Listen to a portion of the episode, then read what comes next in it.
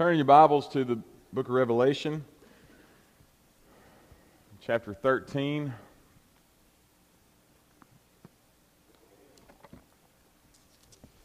Actually, let's do 21. Let's do 21.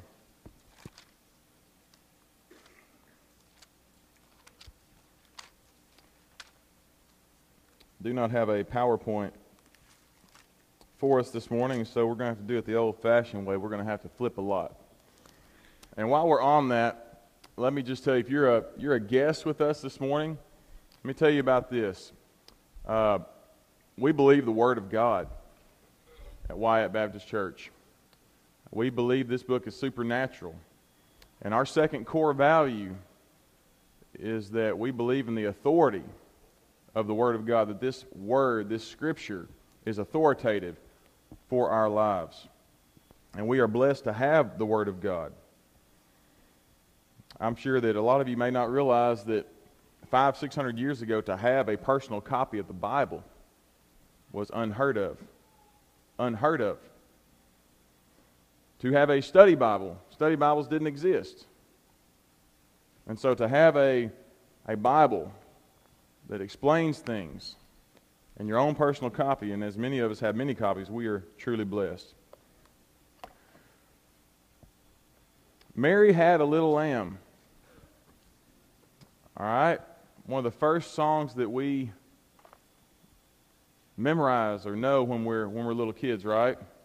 Can somebody say it? Mary had a little lamb. What's the next part? Okay. We're only so easy to memorize the Bible, right? But We know that. And the next part, and everywhere that Mary went. Okay. I actually did a little research on that song. Nothing really impressive, but it is based on a, what could have been an, an actual occurrence. Uh, that song goes back to the 1830s. And uh, there's not really an impressive story behind it, but we sure do talk about it a lot. We talk about lambs a lot. This is a lamb. I'm using a prop today. This is one of my daughter's little lambs. And when you think about a lamb, uh, what do you think about? You think about something that is soft, something that's uh, innocent, something that is uh, vulnerable. Sheep, wolves. A lamb is just a, a baby sheep. Okay? Now, if Mary took a bear to school, it'd be a much more exciting song. Mary had a little bear. She took the bear to school. I'm sure you could come up with some really great. Somebody ought to do a book like that. They can make a lot of money. You can take that idea. Uh, just as much as people are, uh, most people are kind of repulsed and, and um, afraid of snakes. One of our pastors is definitely afraid of snakes. I'm not going to tell you which one it is. Some of you know.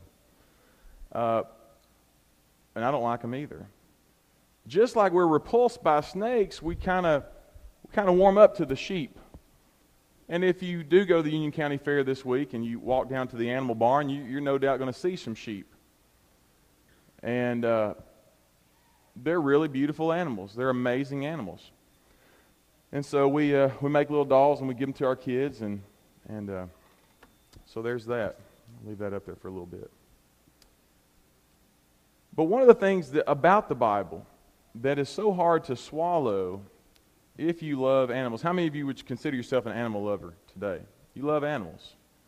Okay? So a lot of us. Um, I like hunting animals and eating animals, so I'm an animal lover. Uh, there's, there's a bunch of us in, in the room today, too. But one of the things that's hard to swallow is when it comes to human history, it indicates that for thousands of years, God not only allowed but commanded the slaughtering of animals in his nation of Israel, his people. From the time of Abraham, or actually from the time of Moses to the time of Jesus, that's 2,000 years there, roundabout. God commanded the slaughtering of animals. And I don't know if you can let your mind sink in on that. Millions upon millions upon millions of animals Not just lambs, but bulls, goats, birds, all different kinds of animals. And it might cause you to be uneasy when you realize that the priest in the Old Testament looked less like the priest that you see on the TV shows from the Catholic Church and looks more like the butcher at your local grocery store. That's what the priest looked like. After a full day of work of killing and slaughtering and sacrificing animals. And so this is a hard thing to see. And it, it's one of the reasons why people look at the Bible and skeptics of the Bible look at that and they say, You Christians are over here talking about Jesus and loving your neighbor and all this stuff, but look at your Old Testament. Look how violent it was. Look how, uh, look how horrific it was with all these sacrifices. It might make you uneasy. It should make you uneasy as a Christian, and, and we have freedom to disagree here, but I'm going to share this because I, I believe it's right. It should make you really uneasy if, if you buy into modern pop science that says that the earth is millions of years old and that there's been 65, 70, 100 million years of animal death. How can God create six days of creation and get to the end and say it's very good when for millions and millions and millions and hundreds of millions of years, maybe, there have been animals dying? And so I say go with the Bible. The Bible says the earth's about 6,000 years old. I think there's plenty of science to back that up. But anybody that advocates, and that you can follow Jesus and love Jesus and still believe that the earth is millions and millions of years old, but I also caution you that there's a lot of pop science out there, and people believe things because other people believe things because people told them to believe that because people told them to believe that. And that's the mess that we're in right now. And so I encourage you to go and find the truth. But it's a problem when you have millions and millions of years of animal death. How can God say that's good? God not love animals? One of the things that we have to keep in mind when we look at the Old Testament, we have to balance animal apathy with animal idolatry.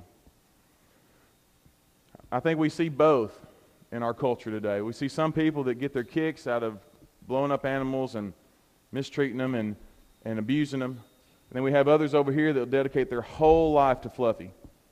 Fluffy, Fluffy is God. And the Bible calls us to a place of what's called stewardship, to steward, to manage, to rule animals in a healthy way that would honor God, not to let them become our God and not to destroy them needlessly. Those of you hunter guys out there, it's one of the problems I have with some of these hunting shows. Man, it's like these guys are kind of weird. Go hunting. Give God glory. Don't get your kicks out of blowing something up. Respect what God has given you. Give glory to Him in everything. And don't let, don't let a hobby become perverse. Um, so those sermons are free. But if we love animals in a healthy way and we look at the Old Testament, this is a real problem to see these animal sacrifices. And I hope to briefly give you an overview this morning of some animal sacrifices and lamb sacrifices specifically that, that hopefully will actually draw you closer to God and show you some of what He's been doing all of these years. And I want to answer the question why the animal sacrifices. And I have to tell you, there's a lot there. If you go read the book of Leviticus right now, there's a lot of confusing things in there. So I want to try to simplify, and I don't understand it all myself, but I want to try to simplify a few things this morning. Point number one animal sacrifice existed in the Old Testament in the nation of Israel because of sin. Animal sacrifice existed because of sin. It was not part of the original creation. It did not happen millions of years before Adam and Eve. The Bible says in Romans 5:12 that death entered through Adam's sin. Through one man sin entered and through sin death. The curse of God on creation happened in the garden of Eden in Genesis chapter 3. And so it was not a part of original creation. In fact, the permission that God gave to Noah to eat meat that, that wasn't there at the beginning either. That was 1600 years later that God finally made eating meat okay and declared that Noah could do that. And so God cares about animals. Psalm 50, verses 12 through 13. God says, If I were hungry, I would not tell you, for the world and everything in it is mine anyway, basically. Do I eat the flesh of bulls or drink the blood of goats? That's what a lot of people thought when they were giving their animal sacrifices. The pagans, they give these sacrifices to these gods because they wanted to feed these gods. These gods are hungry. God's saying, I own all of this stuff. That's not why I'm getting you, Israel, you people, to give these sacrifices. Romans 6:23 says that the wages of sin is death. And so animal sacrifice exists because sin requires death. Your sin requires the death of you. Did you know that? Your sin is a serious thing to God. If you can look at the death of an animal, the slaughter of an innocent animal, and you can say that's horrific, you and I need to look at our own sin in our own life, and we don't need to gloss over that. We need to say, wow, how horrific is my sin in the eyes of God. The animal sacrifices existed because we have the problem of approaching God and having a relationship with Him because of our sin. Isaiah 59 2, your iniquities, another word for sin, has built barriers between you and your God, and your sins have made him hide his face from you so that he does not listen. Ephesians chapter 4, verses 17 through 18.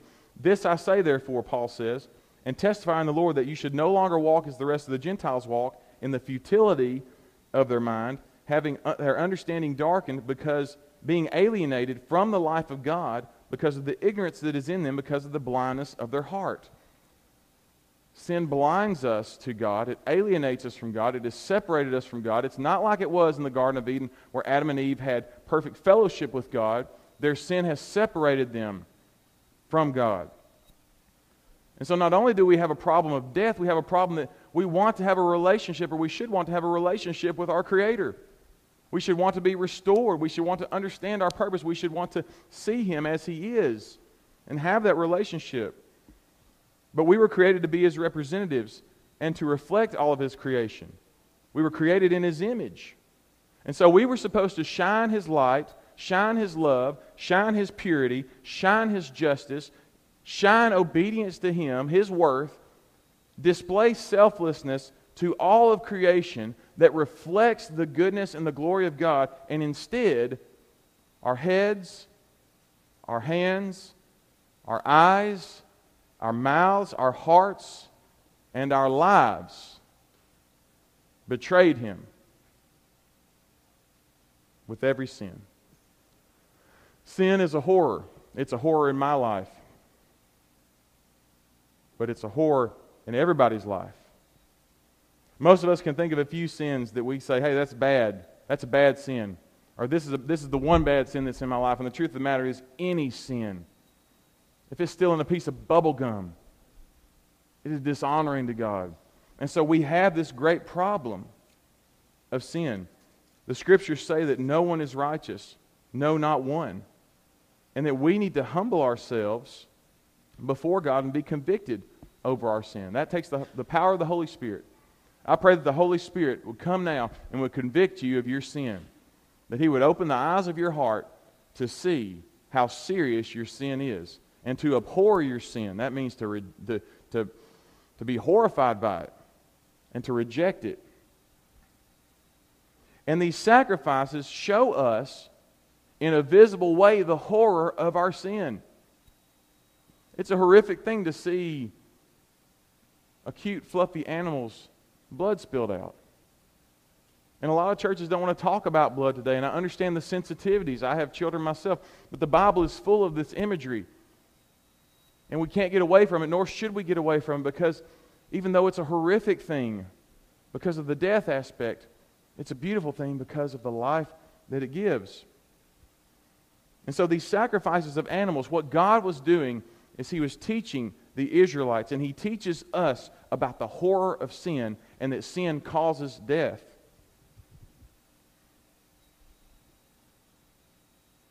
Animal sacrifices was one of the things that God used in the Old Testament to open people's eyes It's ironic that Adam and Eve had their eyes open and they became knowledgeable of good and evil.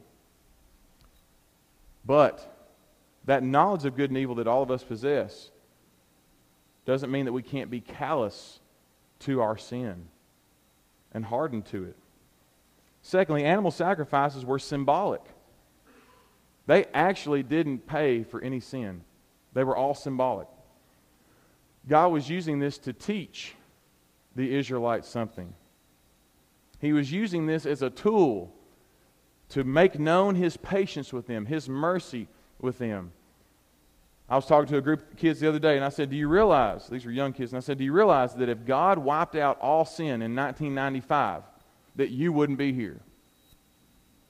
Think about that. Because God would have had to wipe out your parents. You don't exist. God is displaying his patience. The fact that we are here today in a sinful world. People say, Why is the world like this? Think about it.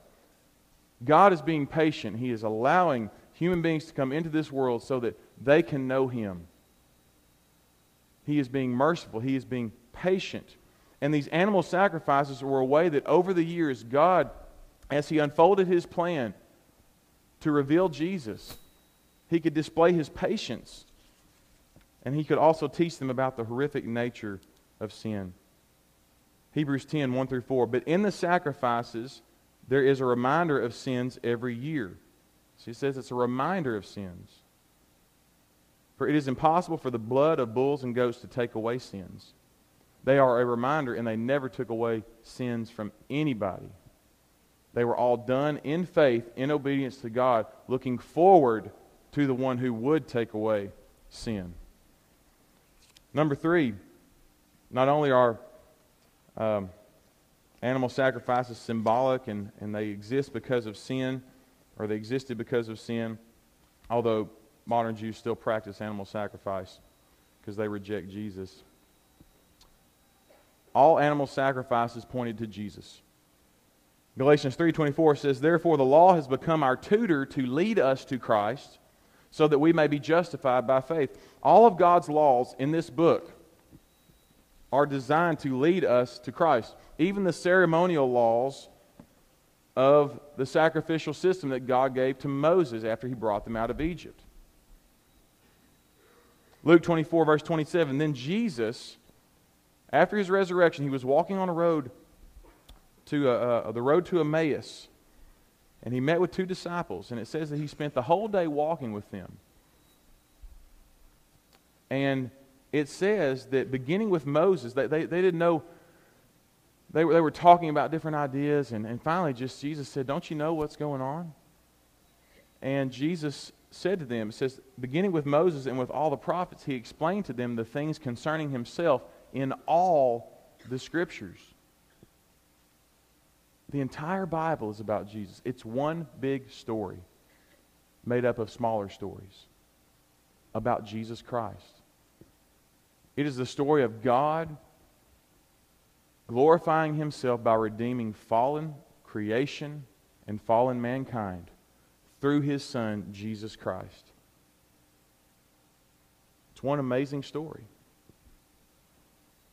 Hebrews 10 Since the law has only a shadow of the good things to come, and not the actual form of those realities, it can never perfect the worshippers by the same sacrifices they continually offer year after year. And so here it's saying these year after year offerings that the Jews are doing, these things don't remove sin. Your sin is way worse. They can't remove your sin. But these sacrifices, they point to the reality that is Jesus.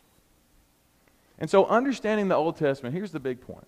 Understanding the Old Testament sacrifices, then, even if you understand them in, in just a basic way, it helps us to know Jesus. It helps us to know him now, and it helps us to point, helps us to point others toward him. And it gives us a greater understanding of what actually happened on the cross and what he did for us. A fourth point lamb sacrifices specifically point to Jesus. There were many different sacrifices, many different animal sacrifices, as I mentioned. And Jesus could just as easily be called the bull of God or the goat of God. That would mean something totally different over the last couple years to be the goat of God because now it means greatest of all time. It's an acronym. Y'all have ever heard that? Just some, like two of you. That's what, that's what all the kids are saying, apparently. Man, he's the goat. Okay? Good. Bye. You know, goat. Great. But he could be called the goat of God, I guess, in two, two ways. Even turtle doves, birds were given as sacrifices because sometimes poor people didn't have uh, animal to give. They could even sometimes give uh, money or, or grain. And that just proves that, that, that the sacrifices of the Old Testament, they didn't actually remove sin. They were all pointing. But God allowed provisions for those who were poor and didn't have these things that others had. But lamb sacrifices specifically point to Jesus. Jesus is called the Lamb of God. And he'll be called that forever. And the first we see of this is his cousin John the Baptist, um, living in the wilderness, baptizing people in repentance. He says in, in, in John chapter 1, verse 29, he saw Jesus coming to him and said, Behold, the Lamb of God who takes away the sin of the world. And so we begin to see this title of Jesus, this important title of Jesus, that I've realized after studying we don't, we don't value nearly enough. There were numerous lamb sacrifices, point five. Lamb sacrifices point to Jesus, but there were also many different lamb sacrifices.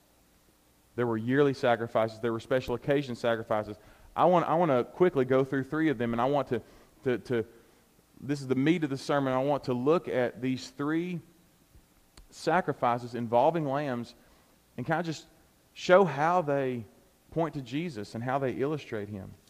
The first is the Genesis chapter 2 future lamb of Abraham. Abraham was a man that God called out. He was the one that was supposed to begin the nation of Israel. And he was old in his age, and God made him a promise that, that if he would have faith, that God would give him a child. And Abraham believed this promise. And God counted that faith as righteousness toward Abraham's account. Because he had faith. And God gave him Isaac. But then all of a sudden one day, God tested Abraham. And here's what it says. If you want to turn to Genesis 2, you can.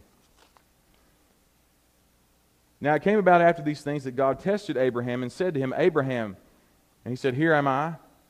He said, Take now your son, your only son, whom you love, Isaac, and go to the land of Moriah and offer him there as a burnt offering on one of the mountains which I will tell you. So Abraham rose in the morning and saddled his donkey and took two of his young men with him and Isaac his son. And he split wood for the burnt offering and arose and went to the place of which God had told him.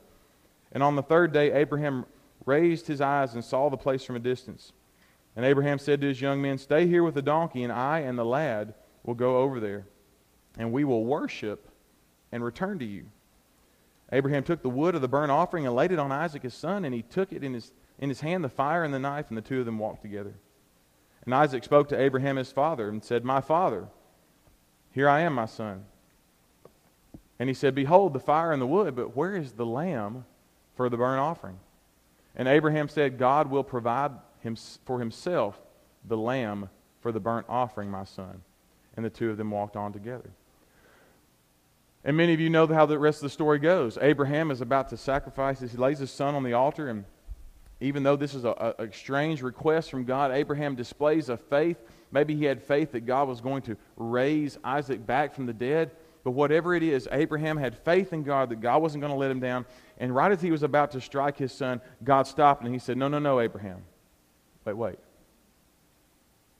Do not kill your son.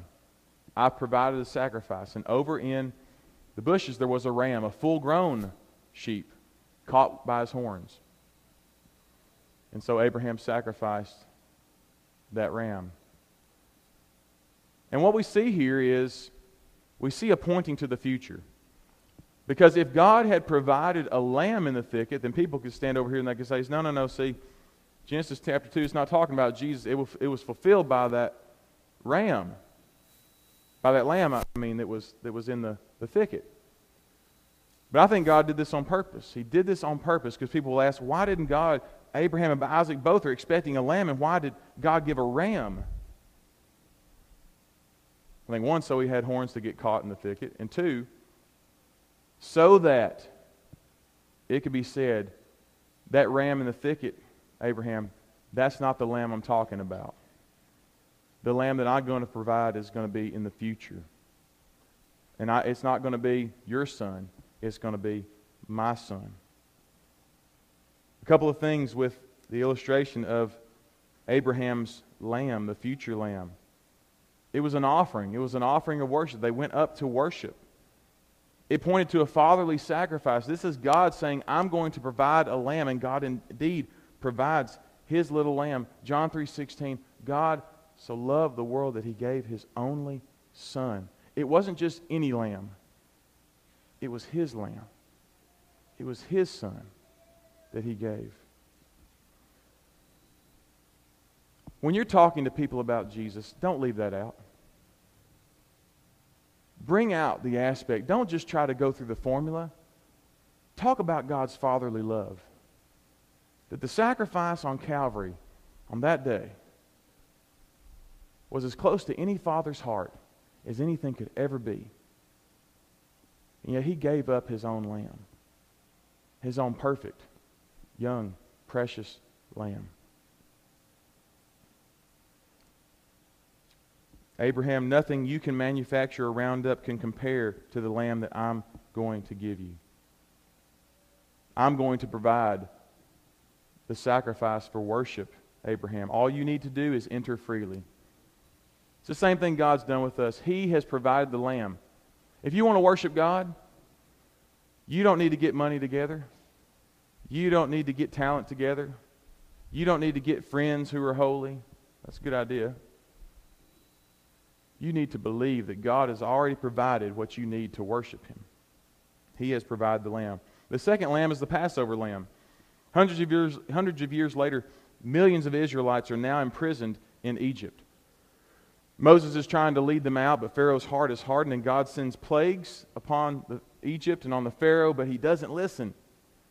So eventually, God has to, he has to pull out the big one the death of the firstborn, the most devastating.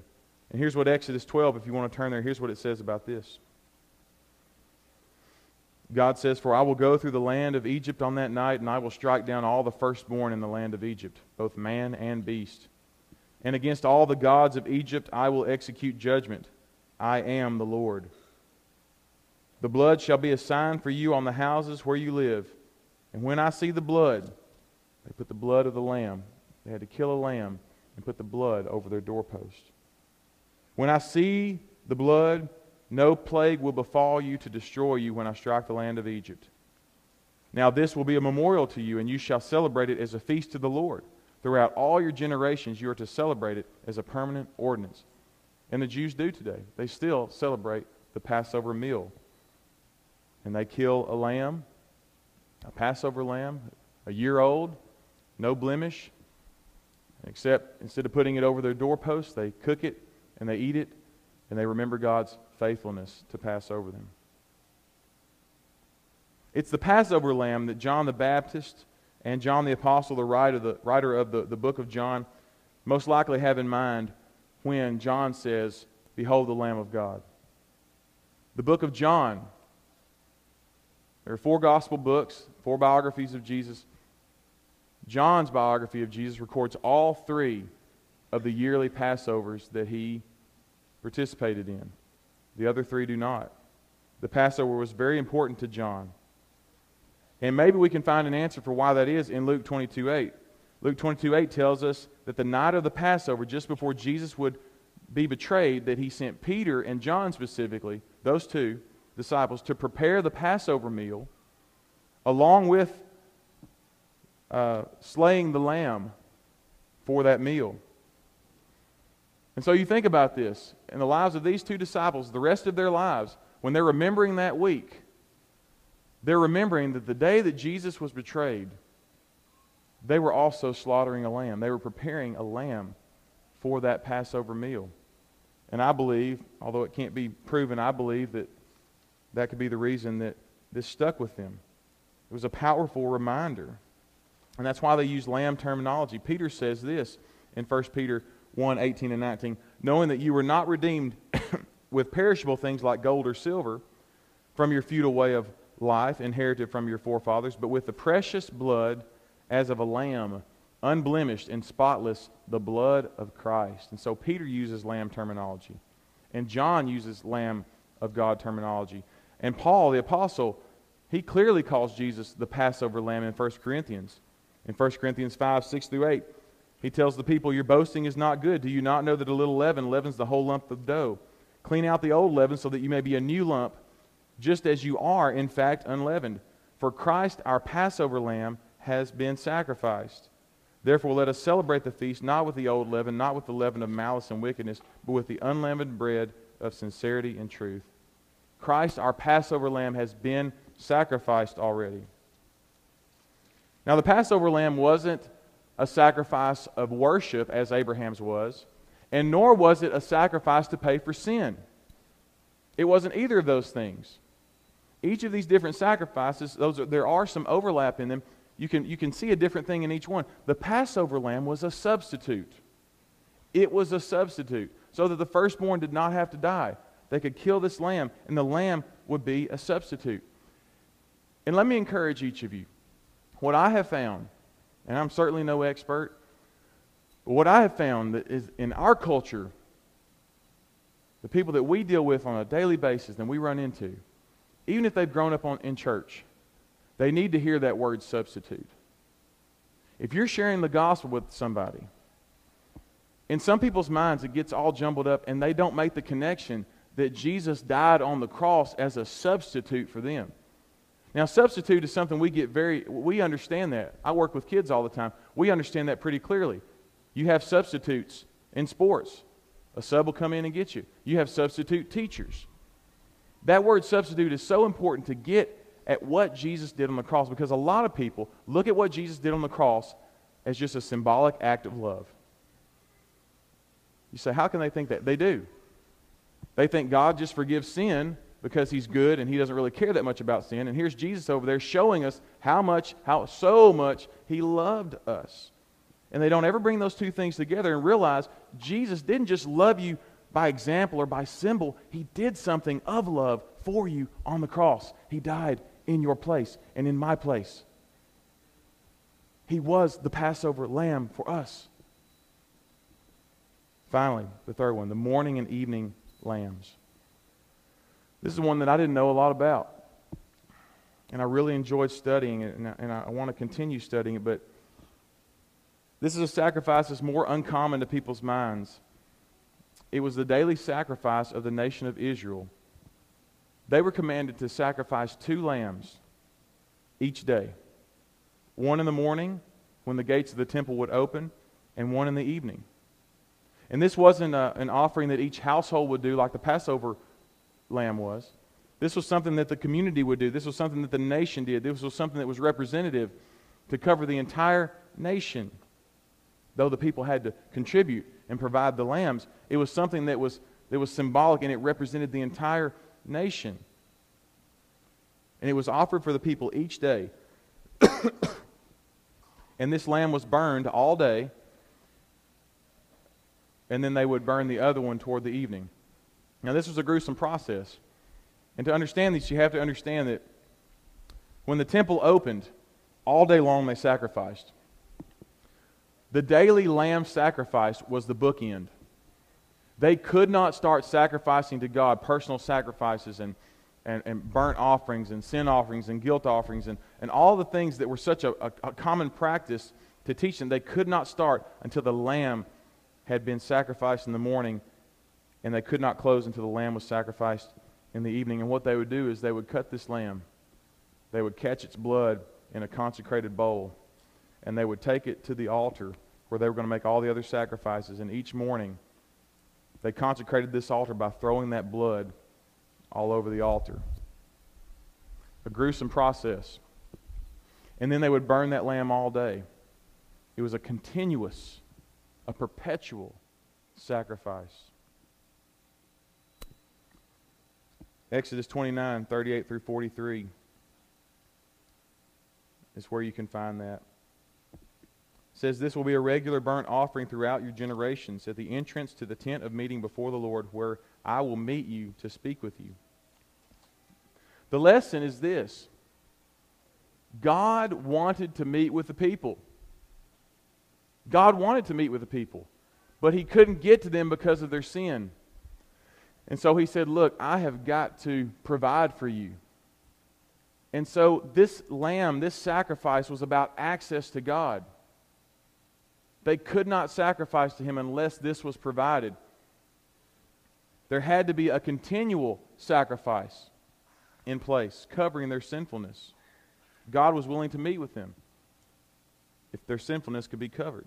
And it happened every day. Now, what's the connection to Jesus? Jesus is our perpetual sacrifice, He's our permanent sacrifice. We don't need to sacrifice a lamb morning and evening. The lamb has been sacrificed morning, evening, eternity. There, no more lambs need to die. He is eternally the sacrifice that we need. Some have pointed this out. I've yet to ver- verify it, but it, it seems feasible. Some have pointed out that the Jews were still offering the daily lamb sacrifice in the temple on the day that Jesus was crucified. They did it every day. And so they're in the temple of Jerusalem. It's very feasible that when Jesus was put on the cross at 9 a.m., and when he died at 6 a.m., that those were the times, morning and, and evening, that the lambs were sacrificed. Quite possible. Jesus died as a lamb who removes our sin. The daily sacrifice of the lamb signals that Jesus bears our sin. When God killed the first animal in the garden and he covered Adam and Eve with the skins of that animal, it signified that something had to die and cover you. Something had to bear the weight of your sin and cover you. And Jesus is the lamb who has been slain that covers us. 1 Peter 2:24 He himself bore our sins in his body on the tree that we having died to sins might live for righteousness by whose stripes you were healed. 2 Corinthians 5:21 For he made him who knew no sin to be sin for us that we might become the righteousness of God in him.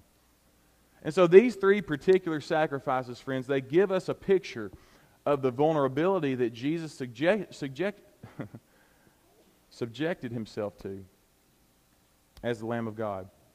And in that weakness, he died as a sacrifice of worship to God. He died to be a lamb who would bear our sin, and he died to be a substitute, dying in our place. And so when you think about Jesus dying on the cross, and when you think about him being the Lamb of God, dwell deeply on that name. The scriptures are heavy with this imagery for a reason. God wants us to dwell and to meditate and to dig deep on what exactly does it mean to be the Lamb of God. This is an important title for Jesus. It's a glorious title for Jesus. And how do I know that? Because the last book of the Bible has more occurrences of it than any book. 30 times, around 30 times. John, who wrote, wrote this book as well, he calls Jesus the Lamb. But it's not just a lamb that's in weakness, it's not just a lamb that was vulnerable. There's more. In Revelation 5 6, he's a lamb that was slain but is now standing and living. In Revelation 5:12, he's a lamb who receives worship and praise. In chapter 6 verse 1, he's a lamb who has the authority to open the seals. In chapter 6 verse 16, he's a lamb who has wrath upon sin and upon sinners. In chapter 7 verse 14, he's a lamb who has cleansed us. In chapter 7 verse 17, he's a lamb who is our shepherd. In chapter 12 verse 11, he's a lamb providing victory over Satan for his people by his blood. In Revelation 14, verse 4, he's a lamb that leads. In 17:7, he's a lamb that will conquer militarily. In 19:7, he's a, he's a, a lamb that is a, groom for a bride, and that he will receive the reward of his church, you and I who have believed and trusted in his name. In 22, 22, he's a lamb that is our very temple. In 22, we don't even need light in the new city of Jerusalem because Jesus is our lamp and our light. And in 22, verse 1, he's on a throne because he's a king, though he's a lamb.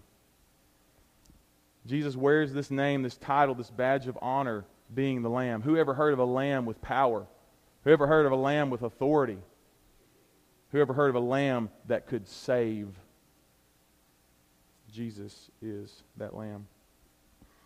And the last thing I want to mention to you is from Revelation 21, beginning in verse 22, if you're there. John writes, But I saw no temple in it, for the Lord God Almighty and the Lamb are its temple. The city had no need of the sun or of the moon to shine in it, for the glory of God illuminated it. The Lamb is its light, and the nations are those who are saved. They shall walk in its light. And the kings of the earth bring their glory and honor into it. Its gates shall not be shut at all by day, and there shall be no night.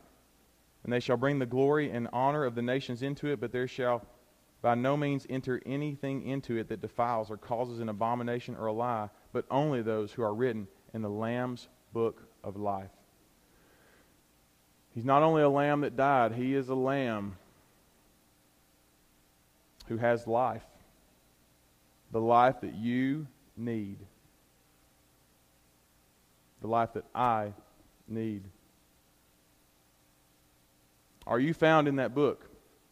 If that book was open right now, would it show that you have humbled yourself and trusted in Jesus to be your Lord and Savior? That you've turned from your sin and you've turned to Him, trusted in what He did on that cross for you. He died so that you can have life in Him. You want to know Jesus? Stop working and start trusting. Trust in what He did for you. He died as a lamb to set you free.